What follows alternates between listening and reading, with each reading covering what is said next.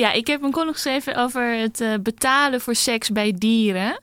En ik begin even met wat theorie, want we moeten even goed de overstap maken van we zijn niet meer met mensen bezig. Um, het begint eigenlijk bij seks. Wat, wat is seks? Nou, seks Mhm. dat is voor de seksuele reproductie. Dus het gaat om vermenigvuldigen. En dat doen sommige soorten met seks, omdat je dan de genen gaat mixen. En het is heel fijn om gemixte genen te hebben in je nakomelingen, want dan heb je meer variatie in de soort en dan is de kans op overleving groter. Want als we met elkaar allemaal gaan klonen, nou, dat, dat is voor sommige soorten niet altijd de juiste oplossing. Sommige wel, maar daar hebben we het niet over, want het gaat over seks. Ehm, er is onderscheid in seksen als we het hebben over seksuele reproductie. In het eh, Engelse Wikipedia zeggen ze dan: males produce small gametes, oftewel spermatozoa, sperm in animals, while females produce large gametes. Nou, even de Nederlandse wiki er ook bij gehaald. De vrouwelijke sekse is gedefinieerd als de sekse met de grootste geslachtscellen. Dus dat hele XXXI moet je ook even loslaten, want dat geldt ook niet voor alle soorten. Maar we kijken gewoon naar wie heeft de grootste ballen. Dat is de vrouw. Ja, even de switch gemaakt? Oké. Nou, die vrouw die heeft dus de grootste geslachtscellen. En daar komt eigenlijk best wel wat macht mee in gepaard. Uh, zij hebben namelijk een hele belangrijke keuze te maken. Die kleine geslachtscelletjes, die kunnen ze heel makkelijk aanmaken. Dat is goedkoop spul, dat schieten ze overal rond. Maar die grote, die, die zijn nou eenmaal zwaar en, en dat duurt ook lang. Die moeten ook broeden. Hè? Dat, dat, daar zit best wel wat commitment aan vast. Dus dan ga je niet zomaar overal rondschieten. Uh, en dan komen we bij seksuele selectie. Die vrouw die moet dus een keus maken. En uh, daarmee gaat gepaard seksuele selectie. Wat is nou seksuele selectie? We halen Wikipedia er weer bij. Seksuele selectie is in de biologie de selectie van partners op grond van eigenschappen die als seksueel aantrekkelijk worden ervaren, maar die voor de overleving van het individuele dier geen of slechts nadelige gevolgen hebben. En hier komen we dus bij het betalen, jongens. Dus, dus je, moet soms betalen voor de seks. Je kan niet altijd gewoon maar de makkelijkste weg kiezen, want die vrouwen die gaan kiezen. Nou, en die seksuele selectie die leidt dan tot wat we noemen seksuele dimorfie.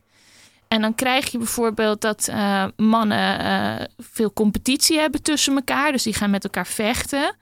Uh, en daardoor gaan ze er anders uitzien dan vrouwen. Of dat uh, vrouwen selecteren op hele gek uitziende mannetjes. Nou, voor dat vechten kan je even voorstellen de, de geweien.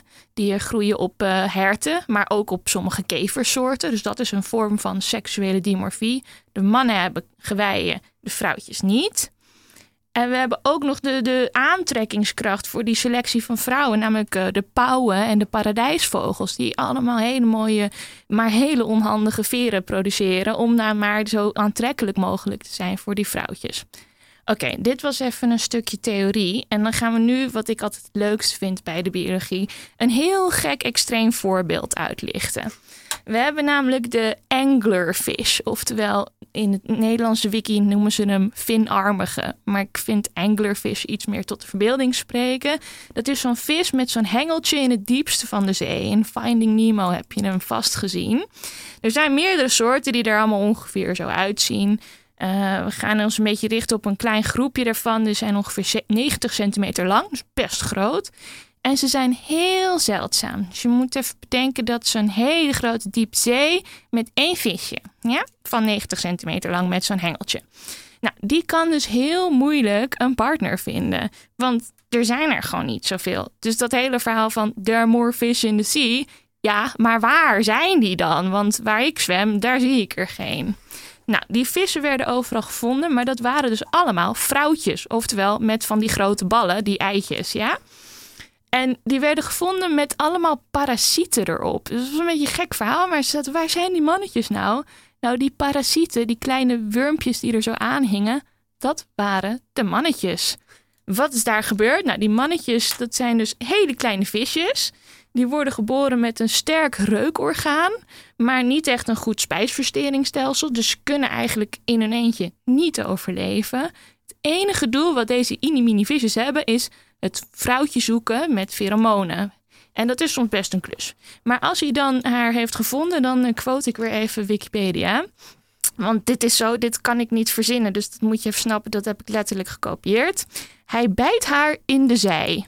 En daarbij komt een enzym vrij dat de huid van zijn bek en haar lichaam verteert. De bloedvaten van het vrouwtje en mannetje fuseren, waarbij het mannetje zijn voeding binnenkrijgt. Ja, zie je dit voor je? Oké. Het mannetje verwoordt tot niet veel meer dan een gonade, een geslachtsklier, en reageert op hormonen in het bloed van het vrouwtje die aangeven wanneer een ei vrijkomt door sperma uit te scheiden. Deze vis is een extreem voorbeeld van seksueel dimorfisme. Oftewel, er zijn weinig voorbeelden waar mannen en vrouwen meer van elkaar verschillen. En het interessant is ook als zo'n visje, zo'n inimini mannetje, geen vrouw vindt, dan gaat hij dat. Dus ze zijn ontzettend afhankelijk van deze vrouw. Nou ben ik natuurlijk ook vanuit de ecologie en evolutie nieuwsgierig van hoe ontstaat zo'n constructie.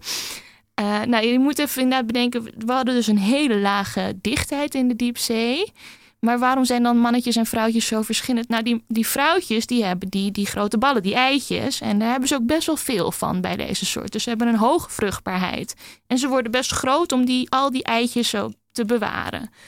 En om te compenseren voor hoe moeilijk het is om elkaar te vinden, krimpen de mannetjes, zodat ze lagere metabolische kosten hebben in voedselarm zeewater. Want je moet bedenken, het is niet alleen leeg van weinig andere vissen, maar ook weinig voedsel. Dus als zij ook groot zijn, dan eten ze te veel eten en dan krijgen die vrouwtjes niet genoeg en dan kunnen die die ballen niet bewaren. Dus die mannetjes krimpen om te compenseren dat die vrouwtjes maar groot kunnen blijven en met weinig eten kunnen overleven. En ze hebben één focus, het zoeken van vrouwtje. Dus verder is ook al hun lichamelijke functies worden gewoon weggewuifd. Van nou, dat heb je niet nodig, je hoeft maar één ding te doen. Vervolgens koppelen ze letterlijk. Dat is namelijk het meest efficiënt. Weinig kans is er om ooit een andere partner te vinden. Dus als je eentje hebt gevonden, hou eraan vast. Nou, deze symbiose, dat, ik vind het een prachtig voorbeeld van, van kiezen en delen, van afhankelijkheid, maar ook van, van ja, het samenwerken tussen soorten. Die, deze soorten hebben zo'n. Uh, nou, het is parasitair zou je kunnen zeggen, maar ze hebben opofferingen gedaan om als soort te kunnen overleven. En, en die mannetjes die betalen misschien wel in hun spijsverteringsstelsel voor de seks, maar ze krijgen er ook alweer een, een overlevingsstrategie voor terug.